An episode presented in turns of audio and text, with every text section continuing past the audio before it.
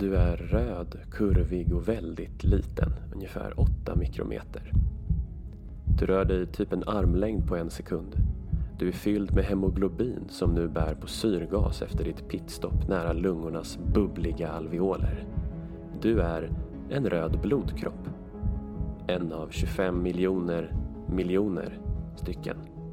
På väg till, eh, ja, kanske en hudcell i lilltån, betacell som tillverkar insulin eller kanske den där nervcellen som sprakar till varje gång du känner doften av kardemumma.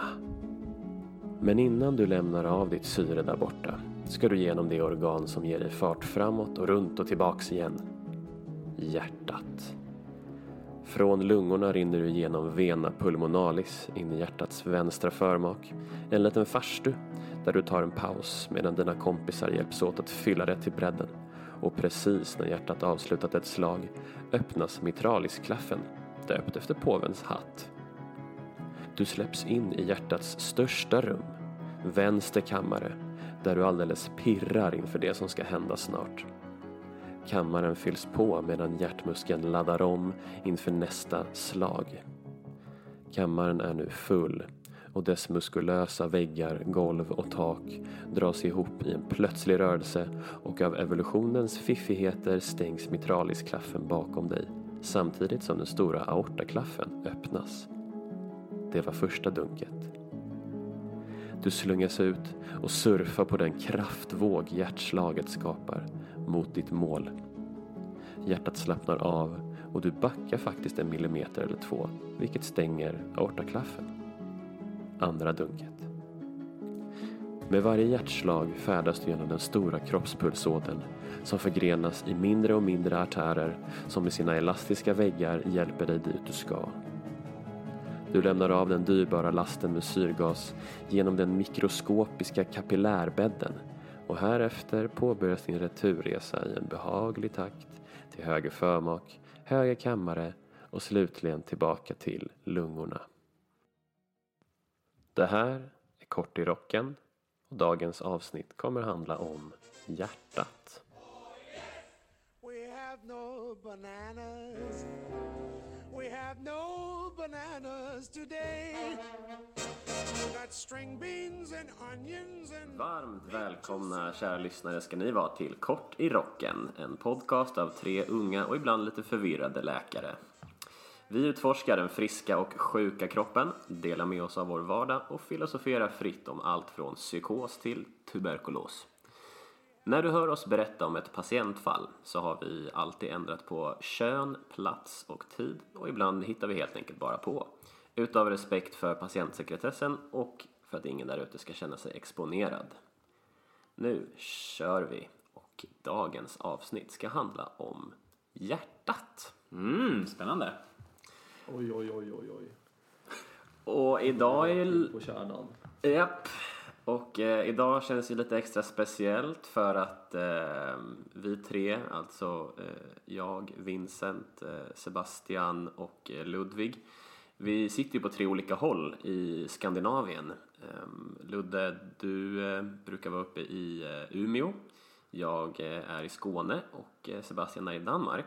Men idag... Ja, vad är det som är speciellt med idag? Ja, idag. Idag har jag korsat gränsen. Och det betyder ju att eh, jag och Sebastian sitter tillsammans här. Så det är egentligen bara du som saknas i den här soffan Ludvig.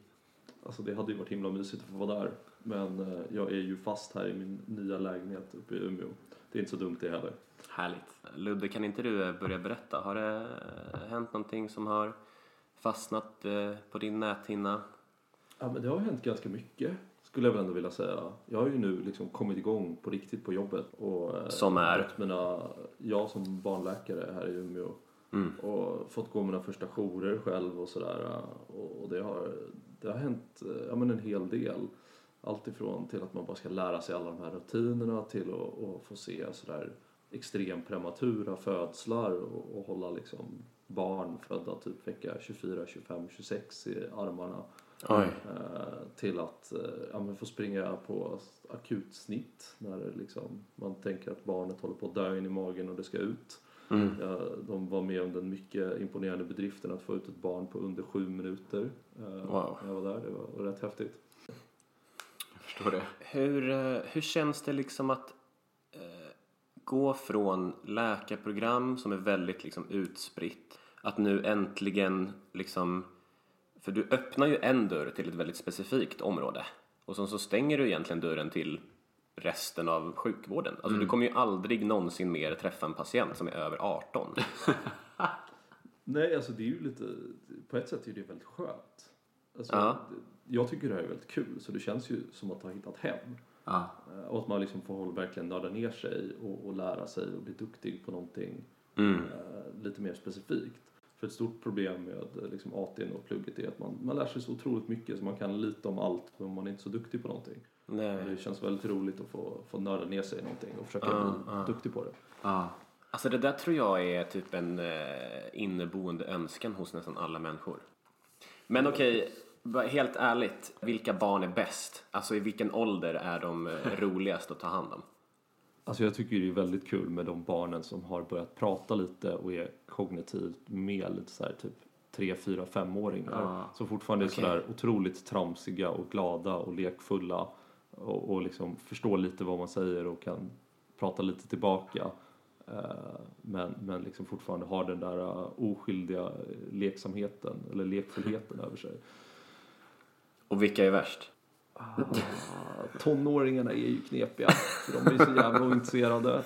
Och späd, de nyfödda spädbarnen är ju, kan ju vara väldigt roliga. För liksom, så, det är ju det är mysigt på något sätt att se föräldrarna så lyckliga och sådär. Men det är svårt att bedöma spädbarn tycker jag. Mm. De, det är ju mycket som kan vara fel med nyfödda barn, men de är ju de är svåra att bedöma tycker jag. Man får liksom gradera det hur dåligt ett spädbarn mår genom att ha ett sånt där öra på väggen. Ni vet ett sånt som har så här grönt, gult eller röda lampor i sig. Vid röd lampa då är det någonting fel. Ja, nej, men det är ju bara. Spädbarn, spädbarn som skriker, det, det gläds vi åt. Spädbarn som är tysta däremot, det är inte bra. Ja just det, just det. Så det kanske det röda är så här, okej men it's all good. Men Ja, om det är typ så. grönt, det där örat.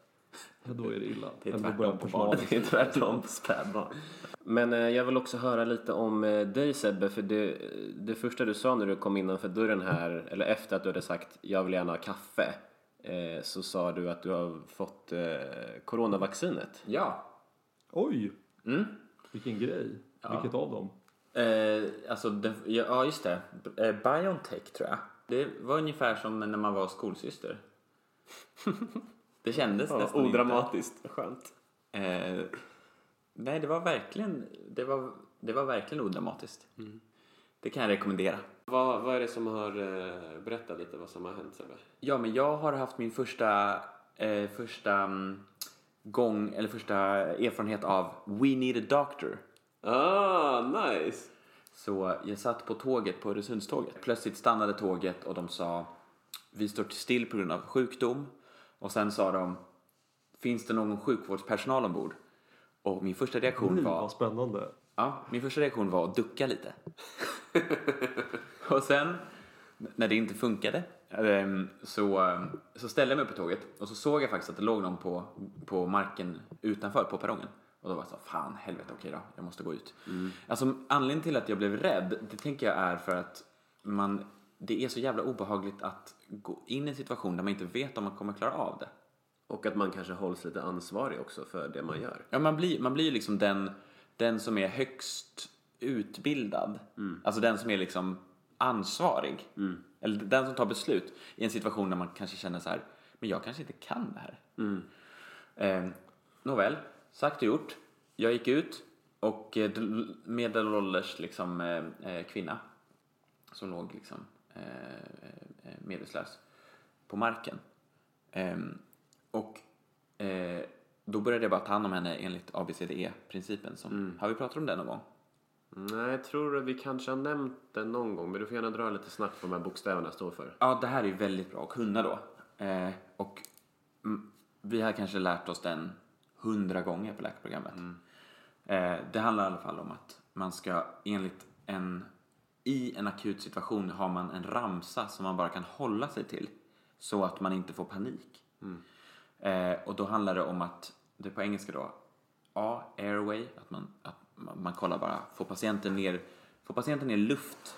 Alltså är det, är det någonting som, eh, har hon, har hon någonting som sitter fast i halsen? Är, ehm, eh, i- det är i princip det, har hon något som sitter fast i halsen? Och sen kollar man B och då kollar man, eh, andas hon? Eh, och man lyssnar på lungorna. Och så på C så vill man kolla, slår hjärtat, har hon någon puls? Man kanske gör ett EKG. Och så D, då kollar man lite eh, neurologi. Eh, Funkar hjärnan liksom. Ja, funkar hjärnan precis. Man kollar om pupillerna är likstora och sådär. Och så E, då kollar man ja, bland annat eh, temperatur och, och eh, Så att de kan vara nedkylda eller eh, ha feber. Ja, och så utslag på kroppen, man kollar lite mer så går igenom. Eh, och man ska också, som så här är alltid, man går igenom det här och sen ska man alltid komma ihåg att nej just det, på det ska man inte glömma att man, är det glukos, man ska, är det diabetes, har hon en, fått en diabetes, eh, alltså hypoglykemi, alltså för lite glukos, så att hon hade svimmat. Eh, så det gjorde jag i alla fall, gick, men innan det, vad är det man ska göra innan man gör ABCD? Man gör en... Eh. Man kollar om de blöder eller man kollar ju hela alltså, omgivningen. Eh, man kollar om, omgivning, det är det första. Och sen så kollar man som Ludde säger hjärtstopp. Det var det första jag Just gjorde. det. Jag kollade, andas Fan, det hon? där borde jag komma ihåg. Hon andades inte. Okej, då är det hjärtstopp ju. Jag tänkte, då är det hjärtstopp. Då måste jag göra kompressioner. Jag måste trycka på bröstet. Jag började göra det. Så gjorde jag två stycken tills hon bara ah! Vad är det sant? Ehm, eh, Men vadå, är det liksom inte hjärtstopp tills motsatsen är bevisad om hon inte andas? jo, men jag tror jag gjorde helt rätt. Ja. Jag tror jag Ja, gjorde helt rätt. nog helt Ja. rätt. Men, men vad blir lustigt att Ja, det var väldigt kul. Ja. Så då vaknade hon till. Eller fast hon vaknade inte till, hon var verkligen avsvimmad. Och, ehm, eh, men, och, men då började, då började hon andas. Och då kände jag också på pulsen på, eh, på eh, i, vad heter det här då? Handleden. Handleden. Eh, och, då, och då tänkte jag direkt, hon har puls här, hon har minst blodtryck 90. ja. Tänkte jag. ja, snyggt. Eh, då är det, då är, det är bra. Och sen tänkte jag på glukos och så började jag rafsa runt i hennes eh, eh, handväska. Alltså jag gick igenom enligt ABCD. När jag kom till C också, jag hade inget stetoskop, då tittade jag upp, då står mitt ex där. Nora. Och räcker fram ett stetoskop. Nej! Jo. Det här är också- en fil, ett filmiskt ögonblick. Ja. Det var i alla fall, det var helt underbart. Hon kom också. Blir vi kära igen då? Vi, vi jobbar... Du förtäljer inte historien. Eh, vi, jobbar, eh, vi jobbar ihop och eh, det var faktiskt jätte, jätte, jätteskönt att hon var där. Det blev så trygg och lugn. Och sen så var det en annan läkare som dök upp också. Som var psykiater som pratade med patienten. det är helt sant. Hon fick liksom hela paketet. Det är så fint att alla gjorde sin roll. Det dök upp en psykiater. Alltså, får jag bara säga. Alltså, kudos till den psykiatern som ens visade sig. Ja, eller hur? Med tanke på all, all, all, all kroppslig kunskap som den personen liksom har glömt bort genom åren. Ja men psykiater, hon kan ju då, alltså den psykiatern, hon kan ju knappt ha mer kunskap än jag på det här området. För Nej. hon har gjort AT och sen har hon gjort psykiatri. Ja. Så, ja, så jag och Nora blir liksom de högst, liksom, de som har det här färskaste minnet i alla fall. Man vet, du vet vad man säger om eh, landet av de blinda? Men den enögde mannen kung. Ja, jag var i alla fall den enögde kungen. Nej men okej, så kändes det inte. Men jag ska ändå säga så här. När jag kom dit, det var, var tågvärden där när jag kom. Och då så pratade han med någon i telefon. Och då sa han, det har kommit någon nu, han ser ut som att han vet vad han gör. Nice. Och då kände jag så här, för det kände jag verkligen inte själv. Jag kände så här, vad fan håller jag på med? Och, men han sa det, då fick jag så himla mycket lugn. Skönt. Jag bara, här ser det, jag ser ut som att jag vet vad jag gör. Du har Eh, blivit bekräftad i din roll. jag blev bekräftad i min roll. Long story short, den här patienten vaknade i alla fall till lite grann och eh, svimmade av några gånger fler och var nog väldigt sjuk i någonting. Hade också en sjukdom, eh, jag ska inte säga för mycket bara så att det inte går att känna igen patienten, men eh, hade också en sjukdom som gjorde att, eh, att hon eh, svimmade så här flera gånger. Ah, okej. men, eh, men det kom i alla fall ambulans och vi åkte in. Och sen då när vi, alla tre väldigt nöjda läkare då, precis tagit hand om den här patienten, ställer oss upp och ska gå in på tåget, då åker tåget. Så vi blev kvar ensamma på stationen. Vilket jävla asshole move Så alltså. det var så, ja. Det var, Jag tänkte bara, nu kommer han berätta att när de ställde sig upp och klev in så började alla applådera. Så börjar han applådera, exakt. Jag tror också det. Peka fuck you och åker vi därifrån. sprang efter och bankade, men de stannade aldrig. Och bara så här, okej, tack. Ha det bra. exakt. Det är det man får för att vara en civil servant. Precis. Men nu känns det i alla fall, nu kommer jag våga göra det här igen när de säger We need a doctor. Så kommer jag våga det. We no got it the banana. We no got it the banana today.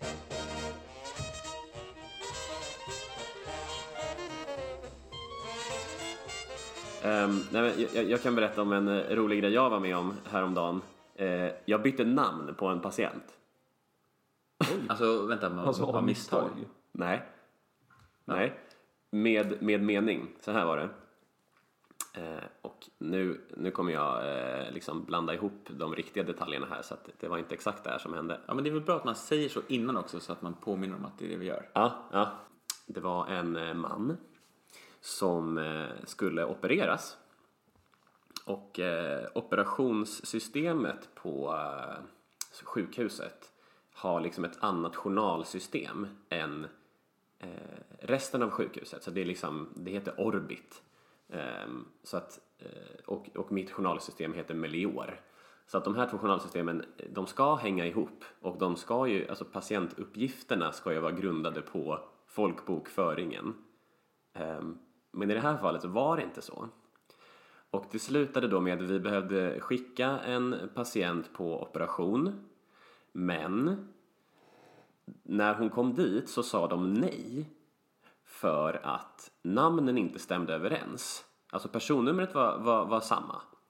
Men namnet stämde inte överens och därför skickade de tillbaka patienten och vi blev bara såhär, men vad fan är det som händer? Hur kan, alltså patient, det var inte liksom urakut men patienten behövde ändå eh, opereras inom en ganska snar framtid.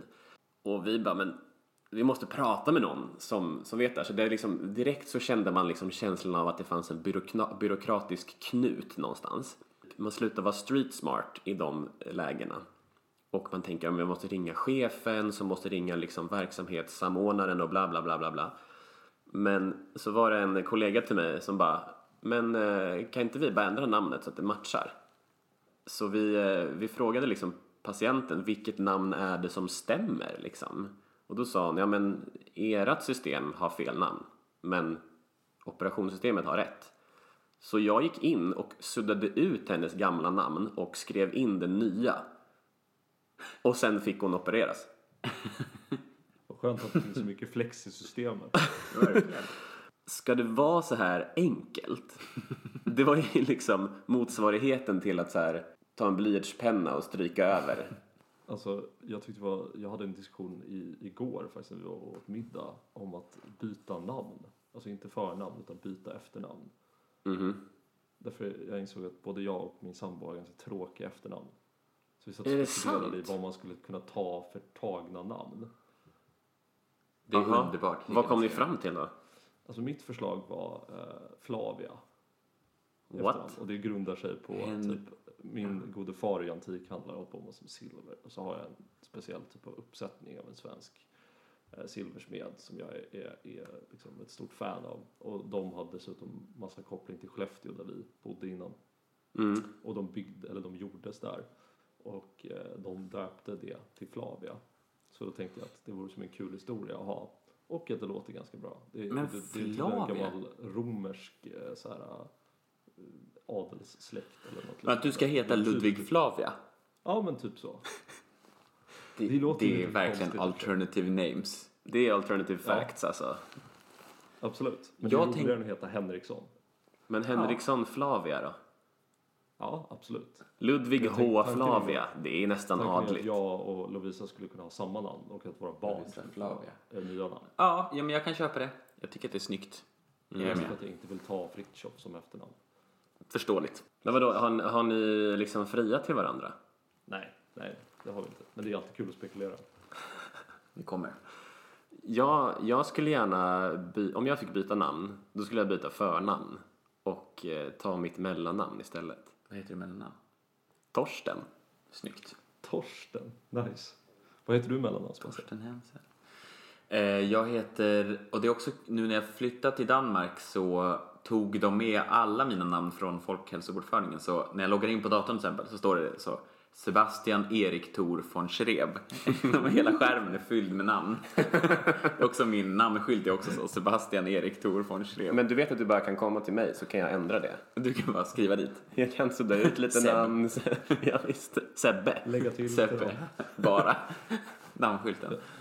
Jag, ty- jag tycker det är så roligt varje gång jag har varit ute och rest med familjen så Mm. eh, har alltid jag, min pappa och min lillebror samma namn. För vi heter alla Rolf efter mitt första namn. Så alla heter Rolf, Rolf, Rolf och alla. Ja, snyggt. Det är bara din mamma som också ska heta Rolf. Det är jättefint. Ja. Jag. Jag Trippel-Rolf är ute och reser. Okej, Rolf, Flavia. Eh. Vi, eh, jag tycker vi skuttar vidare Helt säkert. eh, och eh, äntligen kommer till liksom eh, hjärtat av det här avsnittet. Kan inte eh, Sebastian, du kan få berätta lite om var hjärtat sitter, hur det är positionerat och hur stort det är och Det ska jag göra. Alltså hjärtat, det heter ju kår. Och då alla som har gått på Friskis och Svettis tänker jag att det ligger i magen. Det gör det inte. Även fast det kårpasset är... Ja, det vet jag inte varför det heter kår. Ja, men det är ju för att core-muskulaturen är, det är liksom eh, bål. Och det är ju väldigt, väldigt konstigt om hjärtat heter kår. Det måste ju Det vara beror på om du det- lägger till ett E på slutet eller inte. Ja, jag tänker att det kanske är besläktat så här, kärna Ja, och det hjärta liksom. Ja. Men core på latin är ju C-O-R. Ja, Som i corazon. exakt. Ja, men eh, hjärtat ligger till vänster tror vi ju. Och det gör det väl nästan kan man säga. Det är i alla fall, det ligger i mitten. I mitten i bröstkorgen, vinklat eh, snett neråt vänster Ja, med precis. spetsen. Och ska man, ska man, men man kan ändå känna, man känner ändå på vänster sida för det är väl, det är väl att det liksom slår lite neråt. Man kan känna liksom rörelserna. Ja, om man sätter sina fingrar strax under typ bröstvårtan mellan Ja. revbenen så borde man kunna känna spetsen på hjärtat slå pumpa mot fingret. I varje fall om man är smal. Och spetsen på hjärtat har ett sånt jävla snyggt namn tycker jag. Det kommer inte ihåg vad den heter. Apex. Apex ja. Jag kände Apex faktiskt, det var, om det var en eller två veckor sedan jag var med på en öppen operation. Och då bad kirurgen mig stoppa ner min hand i magen och känna hjärtat genom diafragman. Ja. Det är helt otroligt. Ja, det där är ju Kalima alltså. Det där är... Det känns till och med som att det är andra gången vi berättar en sån historia på den här podden. Ja, någon annan hade också Jo, men det. jag, jag var med om exakt lika, av, av, samma grej när jag också hade öppen bukoperation. Det var Jävlar helt det bisarrt. Ja. Nåväl. Ehm, vad frågade du mer? Hur det var vinklat har vi sagt. Ja. Ehm, Hur stort är det då? Ja men eh, jag kan bara sådana dagiskunskaper om det att det skulle vara lika stort som ens bröst, alltså som ens knytnäve. Ja. Och det har jag kollat upp och det stämmer rätt så bra. Har du några mer eh, fakta om... Eh, Saker Hjärtat. om hjärtat? Mm, nej, inte, inte direkt. Det var ungefär min kunskap om hjärtat. bra, det märks att du jobbar på kirurgen ett tag. Men eh, okej, berätta om vener och artärer då. Vilken är vilken? ja, men det finns eh, den venen som för in allt blodet i hjärtat. Den heter vena cava. Aha. Och Då har vi eh, gått igenom lite var hjärtat sitter och eh, kan ni gissa hur många liter per dag som, hjärt, som går igenom hjärtat? oj, vad svårt. Vi kan, kan vi inte gissa, Ludde? Ludde, hur mycket... Hur, hur många slag slår hjärtat per minut? Det slår någonstans mellan 60 och 100 i normalfallet hos vuxna människor. Ja, och Det hur mycket slår den per slag? Ja, Halv liter? Vad kan en slagvolym? Nej. En Nej, det kan inte vara. Nej, det kan inte vara. För att hjärtat var ju bara en halv liter stor själv. Ja, Kanske- max. Kanske en deciliter. Typ. Mm. Ja, ska vi säga det då? Någonstans, någonstans runt en deciliter. Eh, och, Så 700, eller vad sa jag, 70 deciliter i minuten då? ja, Ja, och så tar du det gånger 3600. Det ska bli intressant för vi har ju ingen matteundervisning på hela Jag läkarlinjen. ska, jag ska ta fram min miniräknare här. Ja, Ja, där ser ni. Om vi räknar att det slår eh, 10 milliliter. Eh, Jag tycker ni är lite fega här. För jag bad ju faktiskt gissa. Men nu tar du fram jag miniräknaren istället. På, nu ska vi se, då blir det alltså 860 000 milliliter. Så då blir vadå? Eh, 86,4 liter i minuten blir det va? Delat på 1000. Nej, 864, förlåt. 864. 900 liter, eller 850 liter om per dygn. Eh, nej, du är nolla fel. 8000 liter per dag är det. God damn. Hur kunde det bli så fel, Ludde? Men jag säger det, vi har ingen matteundervisning på läkarprogrammet. Det, ni får ta upp det med Lunds universitet, tycker jag. Vi kan Fast de kanske räknar båda kamrarna. Alltså, eller räknar de bara cardiac output? Ja, det här blir, det, det är knepigt. De måste räkna båda kamrarna. Nej, det gör de inte. Ja, det- Okej, men jag har en annan fråga till er. Ja. Den kanske är lite väl uppenbar, men, eller så kan den vara lite hjärnskrynklande. Men vad skulle ni säga är hjärtats viktigaste uppgift? Att upprätthålla cirkulationen. Nobelprissvaret. vad säger du, Ludde? Att hålla oss vid liv. Men vad fan. Ja, men- Det är ju typ varje organs uppgift. Ja, men okej. Eh, Men vissa klarar vi oss ju längre utan. Om hjärtat slutar slå, då, då mår man... Det, blir, det är inget bra. Då mår man dåligt. De har Då man mår ingen man bra. dåligt. Eh, nej, men viktigaste funktion är väl att, eh, att eh, upprätthålla cirkulationen, alltså föra runt blod som kan syresätta kroppen. Mm. Att föra ut syret från lungorna till vävnaden. Och tillbaka. I sådana här cirkulära förlopp så brukar det man trycker på ena sidan komma tillbaka på andra. Mm. Fick vi ungefär rätt? Eh, jo, jag håller med er. Era Nobelprissvar. Eh, man kan ju tänka att... Hur många läkare behövs det för att förklara vad ett hjärta gör? Exakt. Vad var det hjärtat gjorde nu igen? Alldeles för många. Ehm, eh, nej, jag har inte definitionen framför mig. Men jag tänker att... jag tänker att Tre ni... snillen spekulerar. Verkligen. We've got an old fashioned tomato, a Long Island potato. Men ska vi inte prata lite om hur hjärtat kan bli eh, sjukt? Gärna. Ett friskt hjärta är ju inte så jävla intressant. Men, eh, men sjuka hjärtan däremot, det är ju det som eh, vi stöter på, eh, lite oavsett vart vi jobbar någonstans. Men eh, Ludde, du, prat, du, du håller ju på med, med din eh, specialisttjänstgöring inom barnmedicin. Och eh, jag tänkte, att kan inte du berätta om eh, blåsljud hos eh, nyfödda? Har du, något, eh, har du varit med om eh, någon gång du har hittat det? Ja men absolut, blåsljud hittar man ju väldigt ofta. Mm, vad är det för något?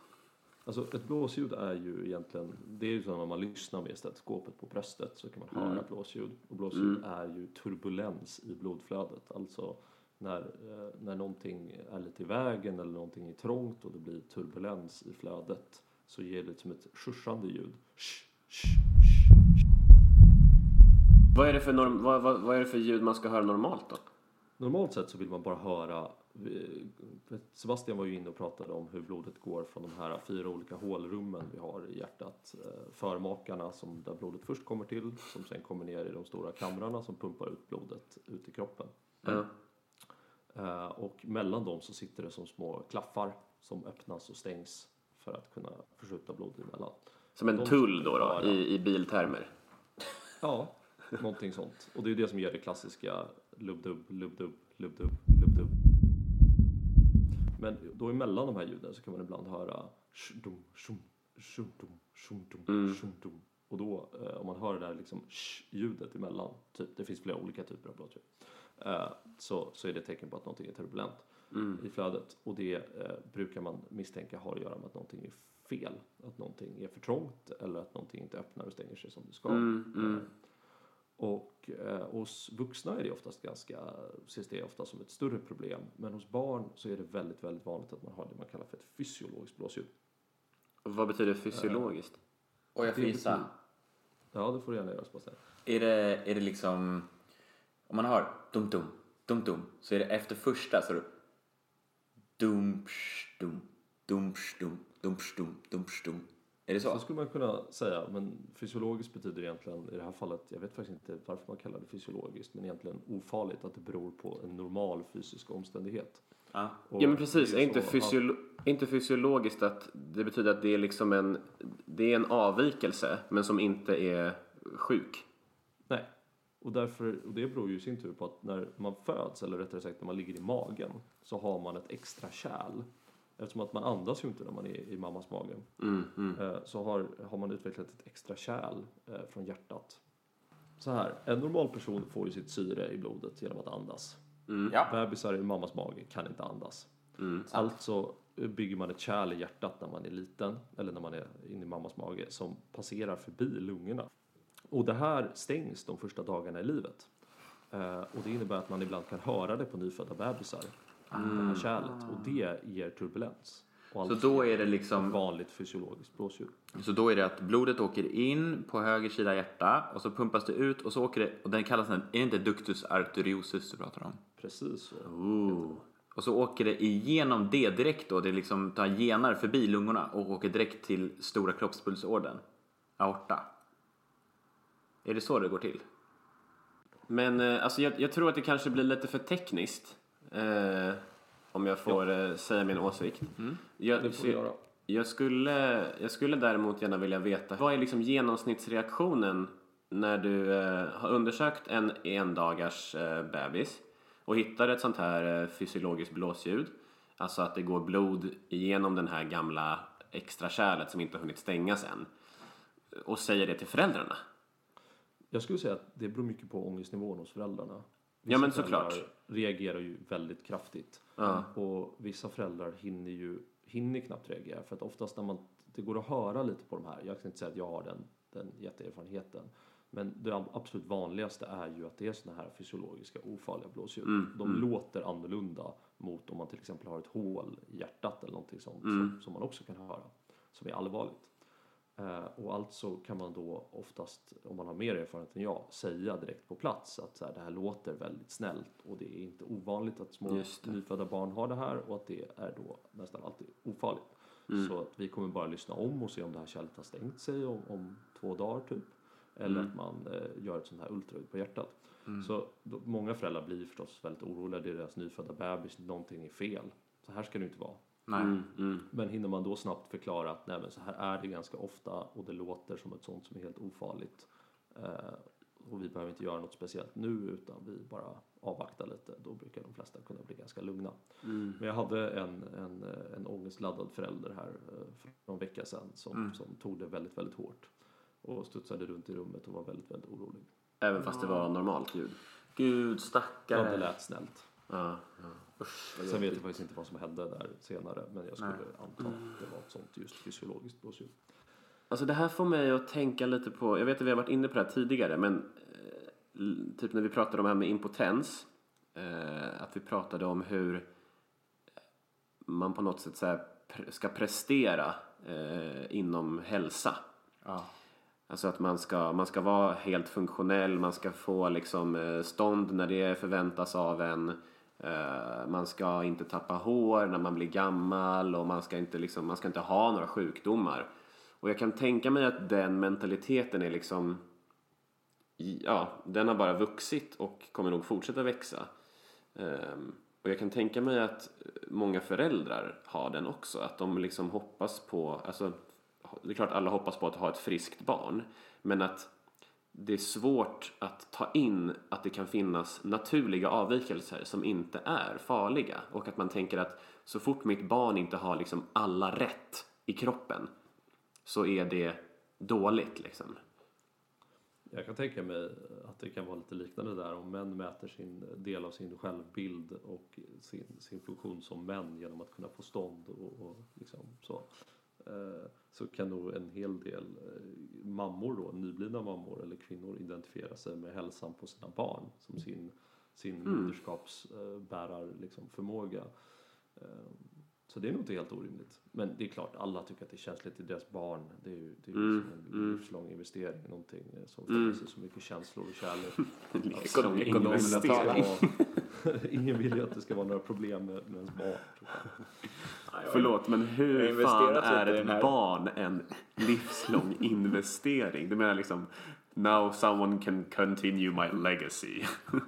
Jag tar fram min mest fyrkantiga sida här när jag beskriver det som en livslång investering. Men jag menar, Jag tycker det är bra. det är, det är jobbigt att se föräldrar med, med barn som föds väldigt sjuka. Och det, det är jobbigt både för det är jobbigt emotionellt men det är faktiskt också väldigt jobbigt på en rent praktisk och strukturell nivå. Att, att, att det krävs mycket resurser, det krävs mycket energi och, och, och, kan vara väldigt slitsamt för, för föräldrar att ta hand om, om Mm, mm, barn. mm. Tror ni att det var vanligare, eh, säg för typ 500 år sedan. Tror ni att det var vanligare med föräldrar som var lite sådär, jaha, barnet är blind på ena ögat och liksom, eller sa, ja, sak, har, har en hudsjukdom eller liksom, det är, det är något fel på barnet, men att de typ accepterade det. Ja, men det tror jag. Det är, väl, det är väl naturligt om det är vanligare i samhället att man, man accepterar det ut efter frekvensen. Alltså det som är jobbigt är ju kontrasten. Om man tänker sig att man ska ha ett helt friskt barn och så är barnet sjukt, då är det ju jobbigt. Men om man växer upp i ett samhälle, nu kan jag inte nödvändigtvis påstå att det kanske var så för 500 år sedan, det vet jag inte. Men där många barn är sjuka i liksom folksjukdomar och, och så, så, så är det inte, då har man ju en annan förväntan på huruvida ett barn kommer vara friskt eller inte. Det är väl ändå den, en av de största skillnaderna mellan nu och 500 år sedan var, är att de flesta barn överlever idag i rika delar av världen. Men Ja, men ta typ så här förkylning som ett exempel. Där kommer vi ju eh, kanske hitta vaccin och eh, effektivare behandlingar eh, inom liksom några decennier som gör att även förkylningar kommer bli eh, ovanliga. Jag menar, idag så är det ju, det är ju väldigt accepterat att ens barn är förkylda typ hela tiden. Eh, men det kan ju, det kan ju återigen bli liksom en sån där grej som föräldrar istället blir oroliga över. För att det, för att det, för att det, vi ska bli av med alla virussjukdomar som orsakar förkylning. Det blir, det blir. Jo, men jag tror att det, alltså varför skulle vi sluta forska på det liksom? Nej, nej men absolut, det har du ju en poäng i. Så det finns ju en sannolikhet att det liksom om typ 100 år kanske vi inte har så mycket förkylningar och då kommer liksom ett förkylt barn innebära liksom IG i hälsa och föräldrar kommer bli oroliga för att de snörvlar lite grann.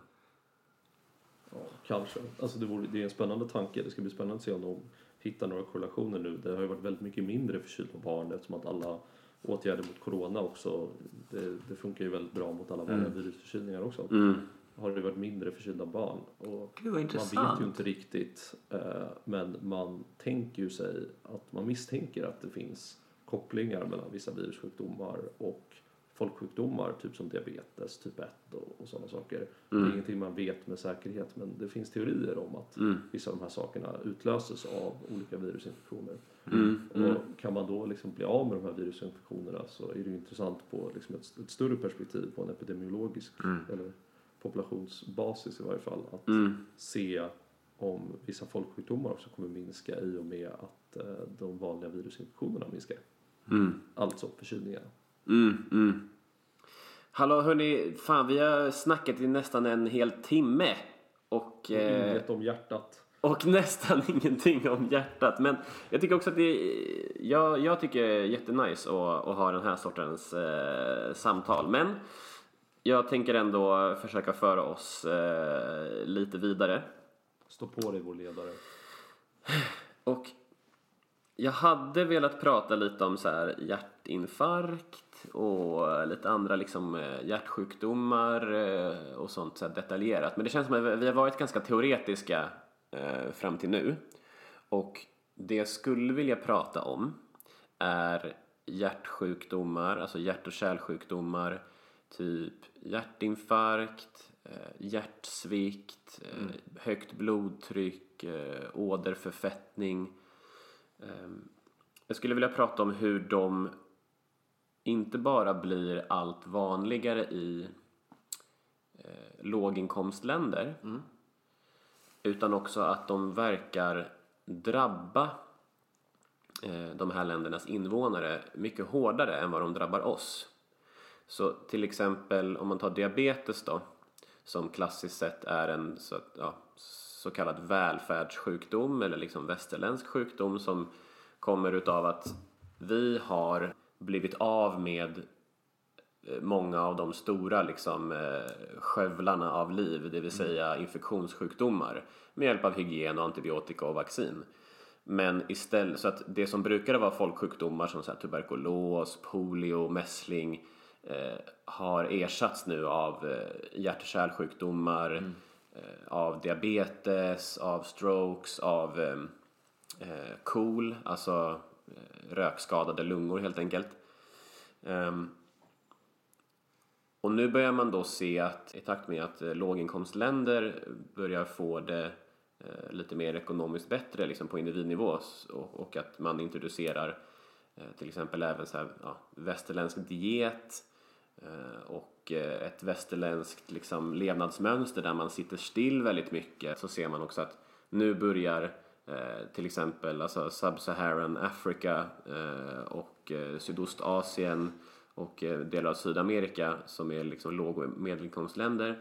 De börjar få mer diabetes, mer hjärt-kärlsjukdomar, mer stroke, eh, mer övervikt. Varför tror ni att de inte bara drabbas liksom mer nu utan varför drabbas de liksom hårdare? För där har man sett till exempel att så här, de- debuten av typ 2 diabetes sker typ 10 år tidigare för eh, en kvinna i Uganda eh, jämfört till exempel med en kvinna i Danmark. Jaha. Oj, det är svårt att svara på. Men här tyckte jag att du gav, du gav nästan själv svaret till, tänker jag, till varför de här sjukdomarna har i en ökad frekvens. Det här är ju alltså livsstilskorrelerade sjukdomar. Alla sådana här sjukdomar finns det ju alltid en genetisk komponent i också. Men, men många av dem är ju livsstilsframkallande. Du får ju hjärtinfarkt eller stroke av, av dåligt skötta blodkärl och du får dåligt skötta blodkärl av att leva ohälsosamt med lite träning och, och, och dålig kost och, och sådana saker. Det är alltså, och mycket stillasittande. Det är ju alltså livsstils och hälsobetingade eh, faktorer. Eh, och, och du beskrev ju också hur, hur, hur sättet på levnadsstandarden har ändrat sig till, till att ackumulera in mer av de dåliga vanor som vi kanske har i västvärlden. Eh, och sen finns det ju också, precis som du säger med låg och medelinkomstländer, finns det ju en sämre generell tillgång till sjukvård. Tänker Mm. jag. Eller i varje fall en resursfattigare sjukvård. Mm. Eh, och det gör ju också är, alltså många av de här sjukdomarna är långa sjukdomar. Diabetes typ 2 kan du ha i en herrans massa år. Blodtryck skulle kan du man- ha, högt blodtryck kan du ha i en herrans massa år. Och det behövs ju åtgärdas i ett tidigt skede för att du ska få goda utfall av det. Men varför skulle man debutera tidigare i diabetes typ 2? Och de får också mer, fler komplikationer. Vad har vi sagt Kan det ha att göra med genetik då? Vilk- Genetik, det är en gissning. Kan det också vara, det finns ju något som heter the double disease burden, alltså att man har, precis som Vincent också pratar om, man både har det som vi kallas för smittsamma sjukdomar och de här då mera alltså livsstilssjukdomar. Och att, kan det vara någon form av att de, att de påverkar varandra, Ludde? Kan det vara liksom att de... Det vet jag faktiskt inte, men det är ju inte alls omöjligt att tänka sig. En annan sak jag sitter och spekulerar i här nu utan att ha tänkt på detta tidigare är ju kanske under vilken hastighet det här sker. Att jag tänker att mycket av den här förändringen har skett relativt snabbt i västvärlden men, Ja. men ändå under, under hundra, hundratals år höll jag på att säga, men, men tiotals år i varje fall liksom under en, en långsammare förändring. Att många av dem som äter mycket ohälsosamt idag i vuxen ålder hade också möjligheter till att göra det till viss mån i en yngre ålder. Och ju snabbare det här, de här vanorna impliceras i, i eller appliceras i, i vissa delar av världen är att du kanske liksom går från att ha ätit en mer traditionell kost eller så eh, till att under ganska kort tid i ditt liv börja lägga om både hur du, hur du rör på dig och vad du gör till ditt arbete och vad du äter. Mm. Om man tar till exempel eh, aboriginer i eh, Australien. Där har det verkligen varit så här pang bom att gå från en supertraditionell eh, liksom nästan så här jägar-samlar-diet Eh, och leva liksom eh, i ett med naturen och så vidare till att de kanske ja, flyttar in till eh, Sydney eller Melbourne. Och de har man också sett liksom drabbas supermycket hårdare av, eh, av de här sjukdomarna. Eh, Men ni, ni är faktiskt båda inne på, eh, på jättebra teorier. För att dels det här med att den här förändringen, alltså att gå från en mer traditionell diet till en, en mer eh, ja, välfärdsdiet liksom med väldigt mycket fett och socker och kombinerat med stillasittande. Ehm, det har skett mycket snabbare eh, för de här länderna. Ehm, För att för Ja, oss... Det var så alltså? Ja, absolut. Det här samspelar med det genetiska som du var inne på Sebbe. Eh, Så man, man tror så här att när, när vi i vår del av världen började få bättre sjukvård mot infektionssjukdomar samtidigt som vi ja, började liksom, det började komma in liksom socker och fett och, och sånt i liksom var mans hushåll mer och mer. Ja. Och eh, våra livsstilar blev eh, successivt, liksom sakta mer stillasittande. Så kan man tänka sig att liksom över generationernas lopp, sen typ så här mitten på 1800-talet, så har de allra känsligaste individerna, eh, de har redan dött, alltså i tidig ålder, av till exempel diabetes och hjärtinfarkter och, och, och sådana sjukdomar. Oj. Du har fått en naturlig selektion alltså? Så att det kan vara så att, för, för det man också ser är att eh, vi i vår del av världen, vi är liksom, alltså på samma sätt som att eh, låg och medelinkomstländer, de verkar vara känsligare för de här sjukdomarna som är ganska nya för dem, så är vi på motsatt sätt då, då mer motståndskraftiga. Man tänker sig att ett naturligt urval eh, där de som är kvar är lite motståndskraftigare eh, än, än de som levde för till exempel 150 år sedan.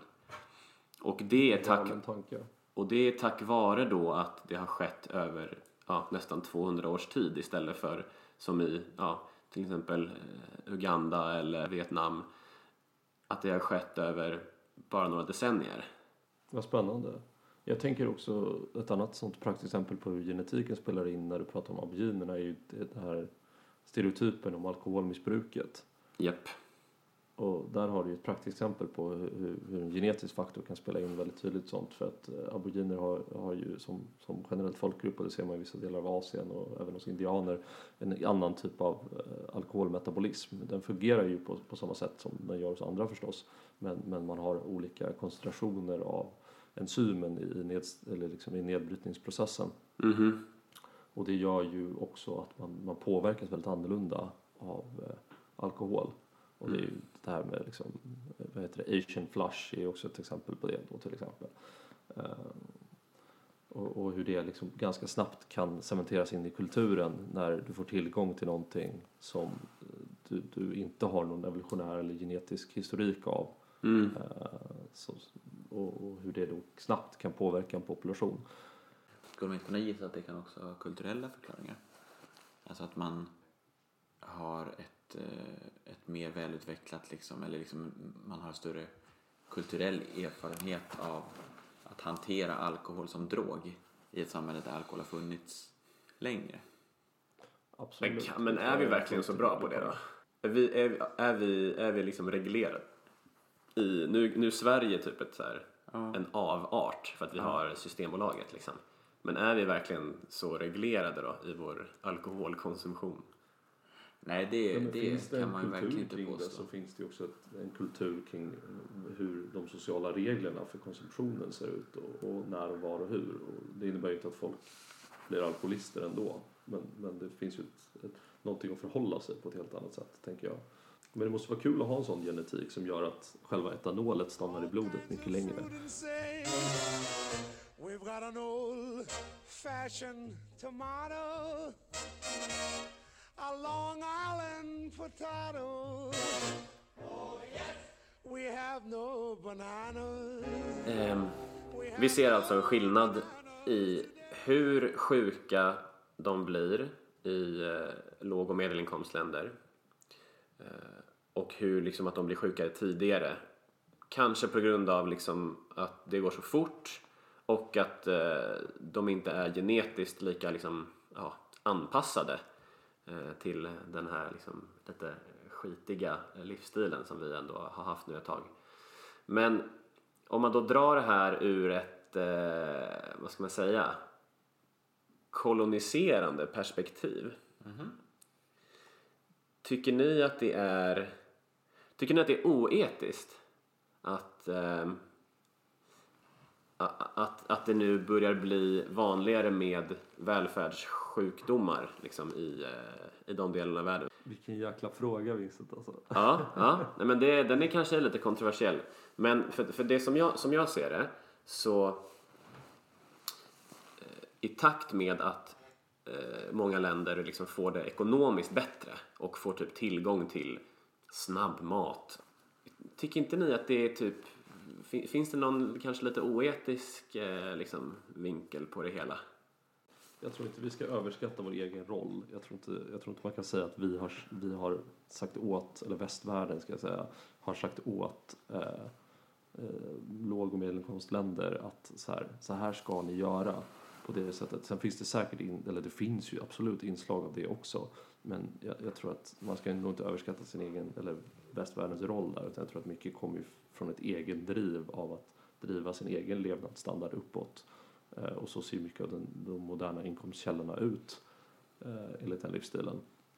Sen kan man ju fråga om det är liksom etiskt och huruvida att, att sprida och, och ge sken av den här eh, liksom livsstilen eh, med stillasittande och så utan att och liksom kanske ta ansvar för det.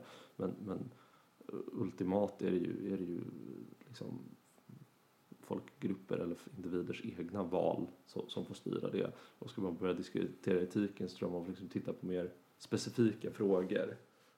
Jag måste ändå få ta motsatt position där också så vi har alla perspektiv. Men jag tänker också att man kan väl absolut säga att det är jätteoetiskt att så här, om man tar Kambodja då till exempel att liksom alla snabbmatskedjor är liksom Burger King eller McDonalds. Alltså det är amerikanska efternamn.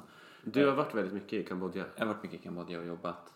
Eh, också med folkhälsoarbete och liksom typ just med när vi pratar om alkohol liksom alla dricker liksom JP Morgans eller också olika då Alltså det är ju verkligen påprackat eh, och in, det var inte så att liksom eh, att det inte var någon eh, att det inte fanns någon säljsperson där som kom och berättade att det här ska ni dricka, det här ska ni göra. Det, det var helt säkert.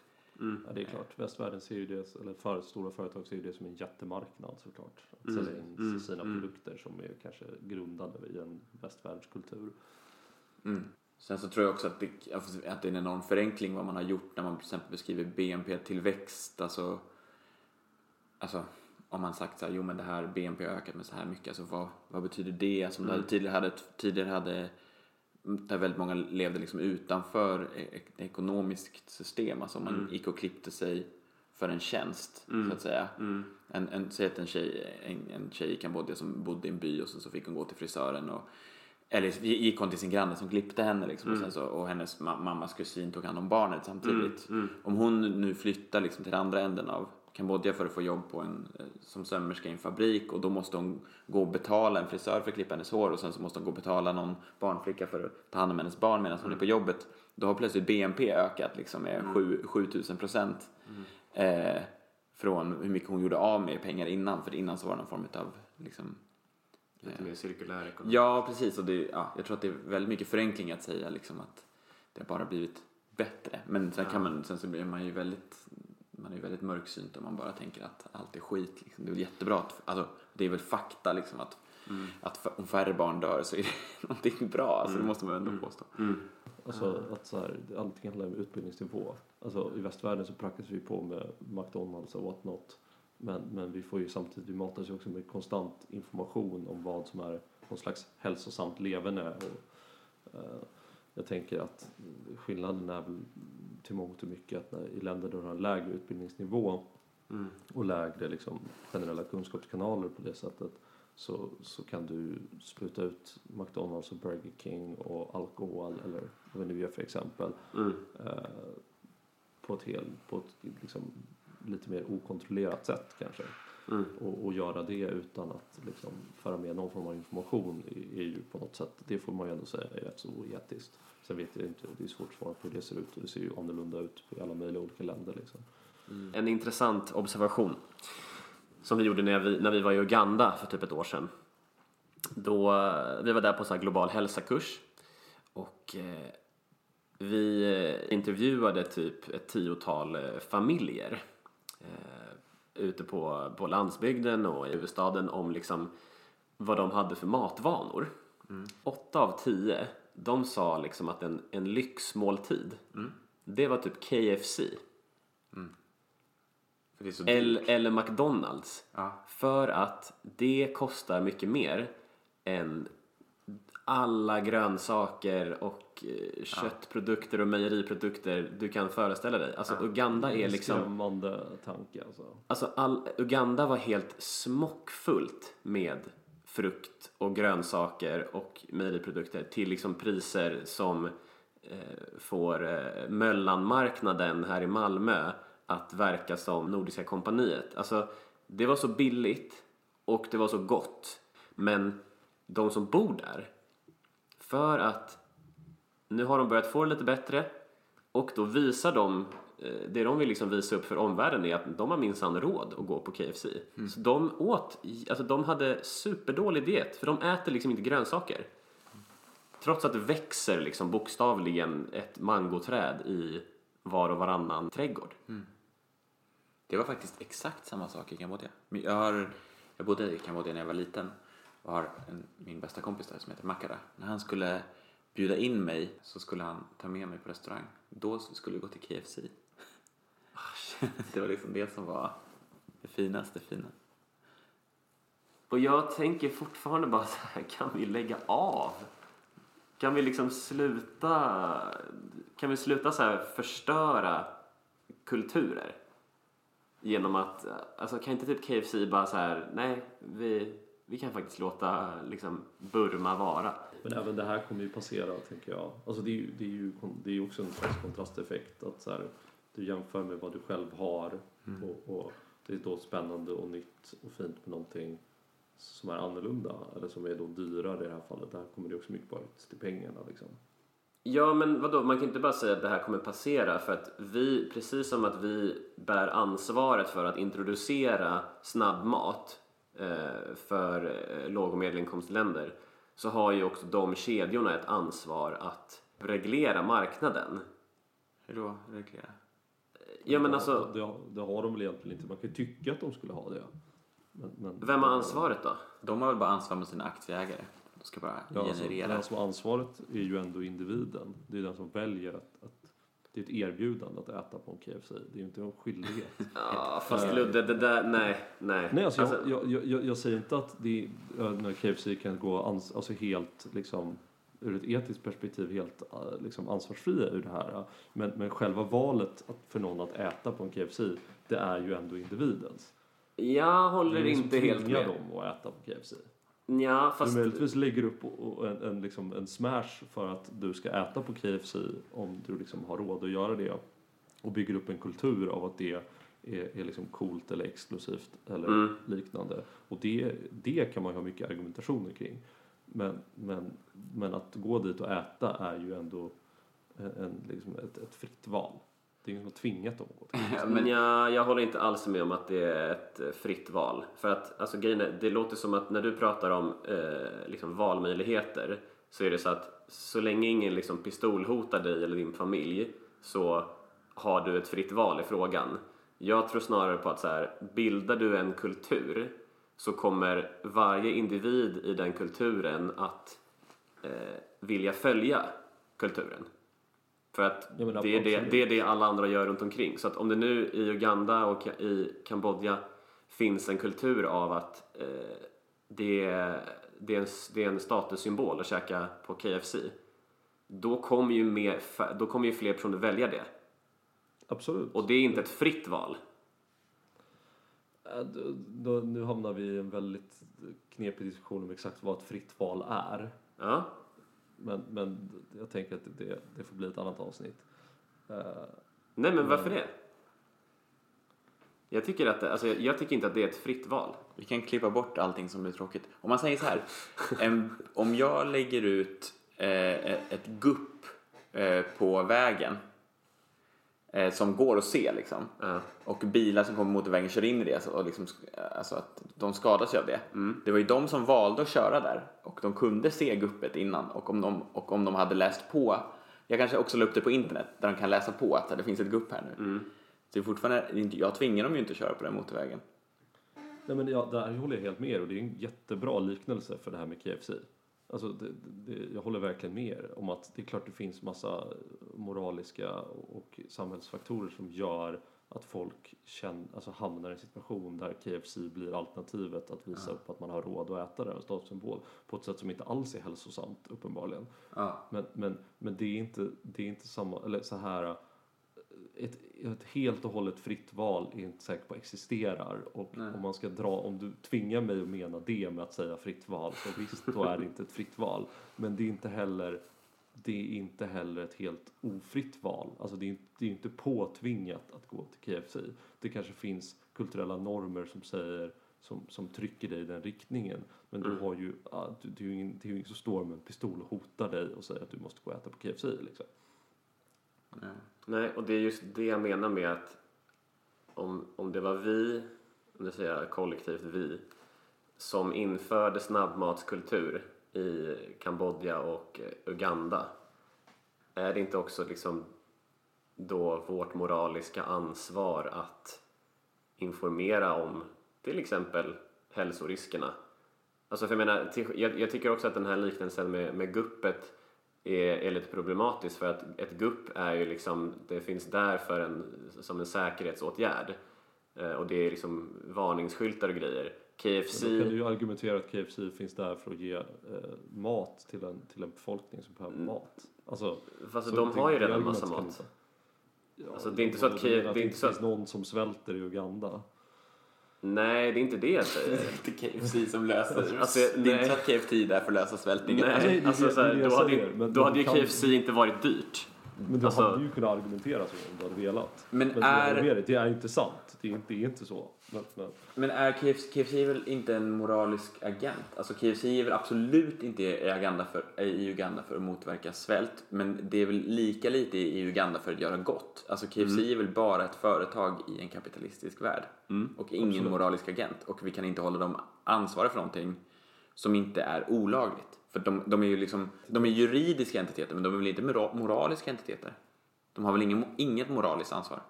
men det tycker jag du sammanfattar ganska väl. Sen så, Man kan ju tycka att de har man det. har väl något form av moraliskt ansvar i att vilka produkter man väljer att presentera. Alltså Mm. så, om de hade gift i sin mat till exempel så hade ju det varit omoraliskt. Och, och det, det hela det hade varit bygger olagligt. på är ju, ja det hade varit olagligt. Eh, så det är sant. Det, Jag tror inte man kan appellera till ett företags moral. Man kan bara appellera till liksom ett samhälles lagar. Då kan man säga så här, det är vår moral att liksom, skapa de lagarna så att inte de här företagen kan Mm, mm. eh, göra så. Det är en, eh, det är en jävligt spännande fråga eh, som, vi, som jag gärna kommer tillbaka till. det tycker jag. Och, Vi får slipa eh, lite på argumentationen. Nej, men jag tyckte det var bra. Jag tycker att vi har eh, liksom... Det märks att vi alla har liksom tänkt mer än en gång på de här sakerna. Ehm, Vi har liksom liknande men ändå tre lite olika perspektiv på det. eh, och Jag jag känner mig tänkte... som en riktig uh, surgubbe efter den här Ja, du är ju liberalen, Ludde. Jag är helt klart kapitalisten och liberalen. Ja. Jag vet inte om jag är det i mitt riktiga liv, men Nej, det lät onekligen Du fick vara i diskussionen. Den fria marknaden löser allt. Vet du. och jag tror inte riktigt på det. Men... Eh, Jag hade också röstat på Donald Trump om jag bodde i USA. ja, härligt. Bra. De är, han är väl inte liberal? Fy fan. Nu blandar du ihop Nej. liberalism och konservatism. Han är Ja, nej, jag, jag försökte dra ett dåligt skämt och jag blev lite illamående men så säger jag högt att jag skulle i en teoretisk värld kunna rösta på Donald Trump. För det Vill du ha en hink? Kunna hända. Eh, Det är lugnt, jag har fullt med flyttlådor här bredvid mig. Så att, Som du kan lägga en Trump-blaffa i. ja, Är han ens konservativ? Han är typ konstig bara. We've got an old fashioned tomato, a Long Island potato. Oh, yes. We have no bananas. We have no bananas today. Okej, shit. Alltså högt och lågt i det här avsnittet. vi, har, eh vi har eh, vandrat från eh, hjärtats position eh, i kroppen och 8000 liter eh, blod som går igenom det per dag till eh, blåsljud och oroliga föräldrar. Och eh, vi har även eh, grävt lite i hur det kommer sig att ehm, låg och medelinkomstländer drabbas hårdare och tidigare av eh, välfärdssjukdomar som eh, diabetes, hjärtinfarkt, hjärtsvikt. Och eh, så avslutar vi här med en liten eh, schysst eh, trudelutt i politik och filosofi. Bra trestegsraket. We no gotta the banana We no gotta the banana today